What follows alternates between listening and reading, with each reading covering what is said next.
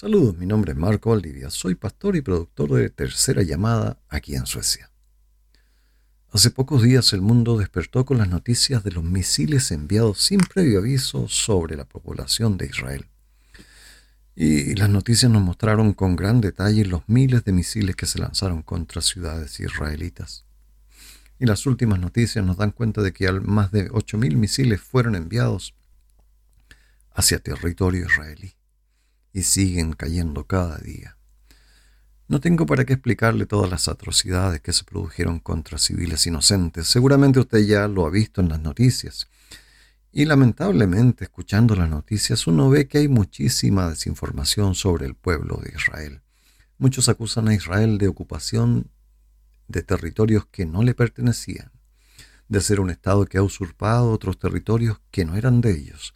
Se les acusa sin fundamento de ser ellos los intolerantes y usurpadores de territorios.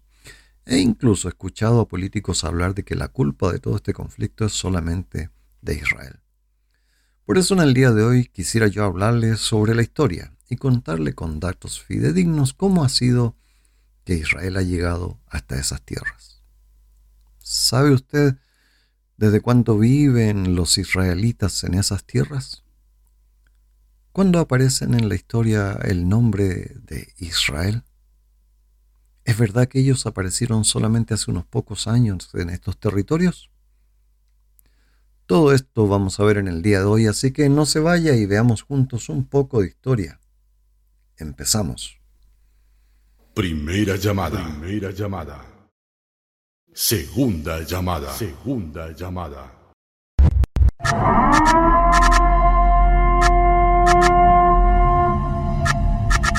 Tercera llamada. Tercera llamada.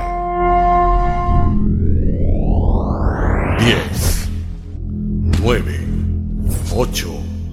Siete. Seis. Cinco. Cuatro. Tres. Dos. Uno. Para poder ver con claridad la situación del pueblo de Israel es necesario que vayamos a la historia. Pero antes quiero yo que, usted y yo hagamos un paréntesis y, quiero darle yo algunos datos para poner esto en una perspectiva real. Es necesario para poder entender realmente cuántos años vive el pueblo de Israel en estas regiones. Eh, es necesario que, que hagamos un pequeño paso por las historias de nuestros países. Si usted me está escuchando es porque usted está hablando español, ¿verdad? Y si habla español, entonces usted puede haber nacido o en España o en Latinoamérica. Entonces vamos a ver algunas fechas de los países latinoamericanos para ver esto en perspectiva. ¿Cuántos años tienen los países latinoamericanos? ¿Desde cuánto que ¿Desde cuándo que, ellos tienen soberanía sobre sus territorios? O mejor dicho, ¿cuándo fueron creados independientes? ¿Cuándo obtuvieron la independencia, la soberanía sobre el territorio? Vamos a ver algunos ejemplos para tener esto en contexto. En Bolivia, por ejemplo, Bolivia fue independizada en el año 1809. El Ecuador en 1809 también, Venezuela en 1810, Argentina en 1810, Colombia en 1810, México en 1810, Chile en 1810, Uruguay en 1811, Paraguay en 1811, Perú 1821, Guatemala, Honduras, Nicaragua, El Salvador y Costa Rica, todos ellos tienen el mismo año, 1821. Panamá 1821. Cuba 1898. Entonces aquí tenemos estos datos históricos. Si tomamos por ejemplo el caso de Ecuador, Ecuador se independizó en 1809, es decir, hace más o menos 200 años. Entonces la mayoría de los países se independizaron en esas, en esas fechas, los países latinoamericanos, 1809, 1810, 1821. Es decir, son países soberanos, de su territorio, ¿verdad? De sus leyes desde hace más o menos 200 años. Y si venimos a Suecia, donde su servidor vive y donde es producido este, este podcast, eh, Suecia fue fundada en 1523, hace 500 años. Entonces, un resumen de todo esto. Para los países latinoamericanos, 200 años, hace 200 años que son soberanos. Bueno, y con esto en perspectiva, ahora podemos irnos a Israel. ¿Desde cuándo existe el pueblo de Israel? ¿Desde cuándo existe este pueblo a los que se le acusa de ser los invasores? Casi todas las personas acusan a Israel de ser los invasores de estas regiones. ¿Desde cuándo desde cuánto, desde qué años están en estas tierras que ahora son motivo de gran disputa? Para ver esto tenemos que ir a la Biblia. La Biblia, la palabra de Dios nos dice que hubo un hombre al que Dios llamó. Este hombre se llamaba Abraham. Y Abraham y su familia y su esposa Sarai vivían en la tierra de Ur. La tierra de Ur. ¿Cuál es la tierra de Ur? Ur. Bueno, eso es en Mesopotamia, lo que hoy en día es llamado Irak. Allá en Irak, por allá vivía Abraham junto a su esposa Sarai y, y sus padres, ¿verdad? Y Abraham, ¿sabe usted cuántos años atrás vivió Abraham? Abraham vivió hace más de cuatro mil años atrás. ¿Me ha escuchado esto, mi querido amigo, mi querida amiga, mi querido hermano, mi querida hermana? Abraham vivió hace más de cuatro mil años atrás. Y dice la Biblia que cuando ahora Abraham tenía 75 años, Dios lo llamó. Dios se le apareció a Abraham y le promete que su descendencia va a vivir en la tierra de Canaán, en otras regiones. Entonces Abraham, creyendo en Dios, se va de esta región de Irak, de Ur, de, la región de Ur, donde él vivía, se va junto a su esposa hacia la tierra prometida que Dios le da. Abraham se va de la región de Ur y llega a la tierra que Dios le ha prometido. En ese momento se llamaba la región de Canaán. Y él llega al oriente de Betel. Y en Betel construye un altar a Dios. Y con el correr de los años, Abraham se va internando más y más en la tierra que Dios le ha prometido. No sin dificultades, pero avanzaba hasta llegar hasta la tierra, con angustias y con problemas, pero Abraham sigue siendo fiel al llamado de Dios y se aferra a las promesas de Dios. Dios le había dicho que, que le iba a dar la tierra a él y a sus descendientes. Entonces, esto ocurrió hace cuatro mil años atrás. ¿Sabe usted cuál es la región de Canaán en la actualidad? Ahora, cuatro mil años después, la tierra de Canaán es donde hoy está el país de Israel. Ese es el lugar al que Dios lo envió. Ese es el lugar al que Dios lo llamó. Allí llevó Dios a Abraham hace más de cuatro mil años atrás Abraham recibió el mandato de ir a esas tierras y Dios le prometió que serían de él y de sus descendientes. Pero Abraham estaba anciano y no tenía hijos. Por fin, después, después de esperar mucho tiempo, su esposa, que también era anciana, igual que él, su esposa Sarai queda embarazada y por fin se cumple la promesa de un descendiente. Nace Isaac. Abraham vive hasta cumplir 175 años y es sepultado en la cueva de Macpelá. La cueva está ubicada en lo que hoy es la ciudad israelita de Hebrón. Y entonces su hijo Isaac sigue viviendo en esta tierra porque es la tierra que Dios ha prometido para él y para sus descendientes, para todos los descendientes de Abraham. Y cuando Isaac tiene 40 años se casa con Rebeca. Y entonces Isaac, hijo de Abraham, tiene dos hijos. Los hijos fueron Esaú e Israel. Allí nació un varón llamado Israel. Israel crece en conocimiento y sabiduría y, al correr de los años tiene hijos. ¿Sabe cuántos hijos tuvo Israel? Israel tuvo doce hijos. Y esas son las doce tribus de Israel. Los hijos de Israel fueron Ruén, Simeón, Leví, Judá, Isaacar, Zabulón, Dan, José, Benjamín, Neftalí, Gad y Aser. Esas son las doce tribus de Israel que vivieron desde que su abuelo Abraham fue llamado por Dios en esa tierra, en esa tierra que Dios los envió. Entonces, mi querido hermano, mi querido hermana, mi querido amigo, amiga, entonces tenemos que el pueblo de Israel vive en esas tierras desde que Abraham fue llamado por Dios hace ya más de cuatro mil años. Es necesario saber esto para que las mentiras del diablo no nos enreden, que Dios reprenda al enemigo y sus falsas enseñanzas que hoy aparecen por todas partes. Por eso le decía yo que, tenemos que ver esto en perspectiva. Hace 200 años atrás no existían los países soberanos de América Latina. Suecia, 500 años. Chile, 200 años. Nada más, nada más que eso, 200 años. México, igual 200 años con soberanía. Pero Israel vive en esas regiones, en, en esas regiones hace más de 4.000 años. Israel ha sufrido muchos ataques durante su existencia. Ha sido invadido por diferentes pueblos ha sido atacado de diferentes formas y hasta el día de hoy sigue siendo atacado. Si nos vamos a la historia, sabemos que hace 2000, 2700 años atrás fue invadido por los asirios. Están los libros de historia esto.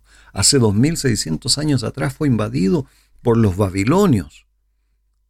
También están los libros de historia, no son inventos míos. Los babilonios llegaron hace 2600 años atrás a invadir el pueblo de Israel. Hace 2500 años atrás también fueron invadidos ahora por los persas. 2300 años atrás fueron invadidos por los griegos. 2250 años atrás también fueron invadidos por quién? Por los egipcios. Los egipcios vinieron con sus, con, sus faraones a atacar al pueblo de, de Dios hace 2250 años atrás. Hace 2070 años fueron invadidos por los romanos. Y así pasaron los años. Y durante todos esos años el pueblo de Israel ha seguido viviendo en estas tierras, en esas tierras que Dios le dio, que Dios se las entregó hace cuatro mil años atrás. Así que la desinformación que el mundo está dando sobre Israel es totalmente falsa. Que Dios reprenda al enemigo y sus secuaces.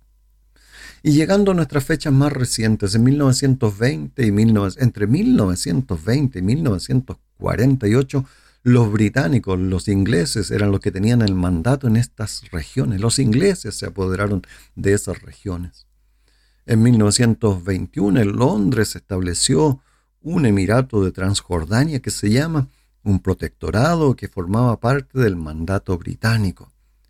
En 1930 los árabes empezaron a mostrar el descontento que ellos tenían sobre el número de israelitas que estaban viviendo en la región y la Asamblea de General de las Naciones Unidas propuso en 1947 la, la partición, partir el Estado de Israel, partir esta región y darle una parte a Palestina y darle otra parte al pueblo de Israel. Jerusalén iba a ser una ciudad internacional, dijeron las Naciones Unidas. Y esta resolución, llamada Resolución 181 de la Asamblea General de las Naciones Unidas, el 29 de noviembre de 1947 fue aprobada. El, plan fue aceptado por los judíos, pero no por los árabes. Y la historia nos dice que en la medianoche del 14 de mayo de 1948 expiró el mandato británico. Los ingleses se fueron, dejaron el mandato en toda esa región. Ese mismo día Israel declaró su independencia, ya que los ingleses ya se habían marchado de ese lugar. Y la historia nos dice que horas después los ejércitos de Egipto, Jordania, Siria y Líbano e Irak invadieron Israel. Egipto, Jordania, Siria, Líbano e Irak invadieron Israel. Y los combates, nos dice la historia, se prolongaron por unos 15, 15 meses, cobrando miles de vidas. Después de eso, mi querido amigo, mi querida amiga, mi querido hermano, hermana, Después de eso han habido más guerras para eliminar al pueblo de Israel. En la Segunda Guerra Mundial Hitler trató de destruir a todos los israelitas, pero Dios de una forma u otra ha ayudado a su pueblo. Israel, el pueblo elegido por Dios. Tal vez por eso, por ser el pueblo de Dios, es que el mundo no lo quiere. Hoy en día el enemigo se opone a todo lo que no, no es de él, se opone a todo lo que viene de parte de Dios. El enemigo se opone a todo lo santo, a todo lo puro, a todo lo bendecido por Dios. Y el enemigo odia todo esto. Por eso tal vez Israel es odiado por el mundo. Porque Dios, Dios eligió a ese pueblo. Que Dios reprenda al enemigo y a sus seguidores. Vamos a terminar este capítulo del día de hoy leyendo unos versículos en la Biblia. Así que si tiene su Biblia, busque ahí en Génesis capítulo 12. Vamos a leer unos versículos. Génesis capítulo 12, 12 versículo 1. Busque su Biblia. Y si no la busca ahora, pues retroceda después de este podcast y, la, y busca y lea junto a mí. Génesis 12.1 dice, pero el Señor le había dicho a Abraham, vete de tu tierra y de tu parentela y de la casa de tu padre a la tierra que te mostraré. Yo haré de ti una nación grande, te bendeciré y engrandeceré tu nombre y serás bendición. Bendeciré a los que te bendigan y maldeciré a los que te maldigan. Y en ti serán benditas todas las familias de la tierra. Y Abraham fue tal como el Señor le dijo, y Lot se fue con él. Abraham tenía 75 años de edad cuando salió de Harán. Toma Abraham a Sarai, su mujer, y a Lot, hijo de su hermano, y todos los bienes que ellos habían acumulado y las personas que estaban con ellos en Harán. Y salieron para ir a la tierra de Canaán y llegaron a la tierra de Canaán. Abraham cruzó toda aquella tierra hasta llegar a Siquén, hasta el encino de Moré. En aquel tiempo los cananeos habitaban esta tierra, y el Señor se le apareció a Abraham y le dijo, a tu descendencia le daré esta tierra. Y él edificó allí un altar al Señor que se le había aparecido. De allí se fue a un monte al oriente de Betel, donde plantó su tienda. Al occidente tenía Betel y al oriente a Jai. Allí edificó un altar al Señor e invocó el nombre del Señor. De allí Abraham partió hacia Negev, avanzando poco a poco. Esto que acabo de leer, querido amigo, amiga, eso ocurrió hace cuatro mil años atrás. Esta es la palabra de Dios, que para los incrédulos es cosa de locos, pero para los que creen en Dios es una hermosa promesa, es una bendición, es una promesa de bendición para todos los que creen en Dios, los que siguen a Dios, los que se acercan a Dios. Pero estas palabras son para los que no creen una maldición. Como leímos en Génesis 12, capítulo 3, dice, bendeciré a los que te bendigan y maldeciré a los que te maldigan, y en ti serán benditas todas las familias de la tierra.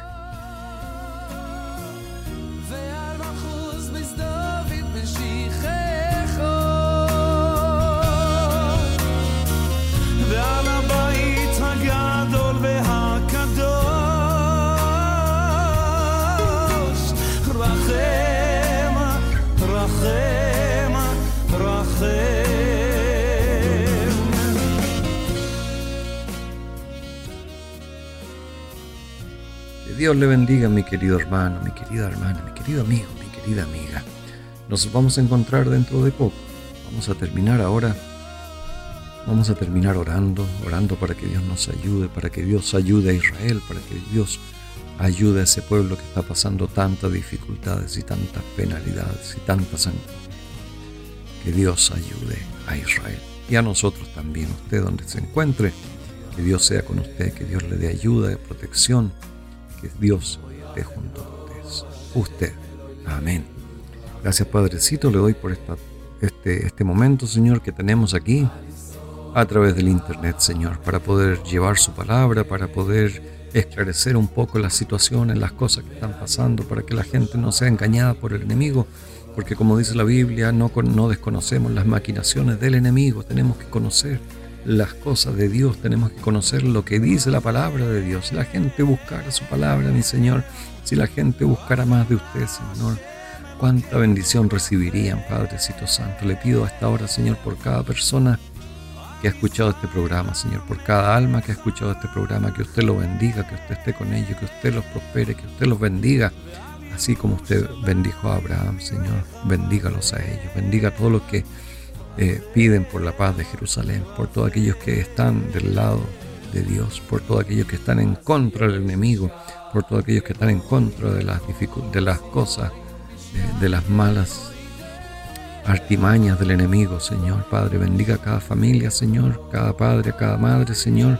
En el nombre de Jesús, Señor, esté con ellos. Padrecito Santo, bendiga a cada alma, Señor, que ha escuchado este programa. No lo deje, Señor, así como empezó este programa, Señor, sino que hágalo, despiértelo, Señor, despiértelo un poco más, Señor, a cada una de las almas que escucharon este programa, Señor.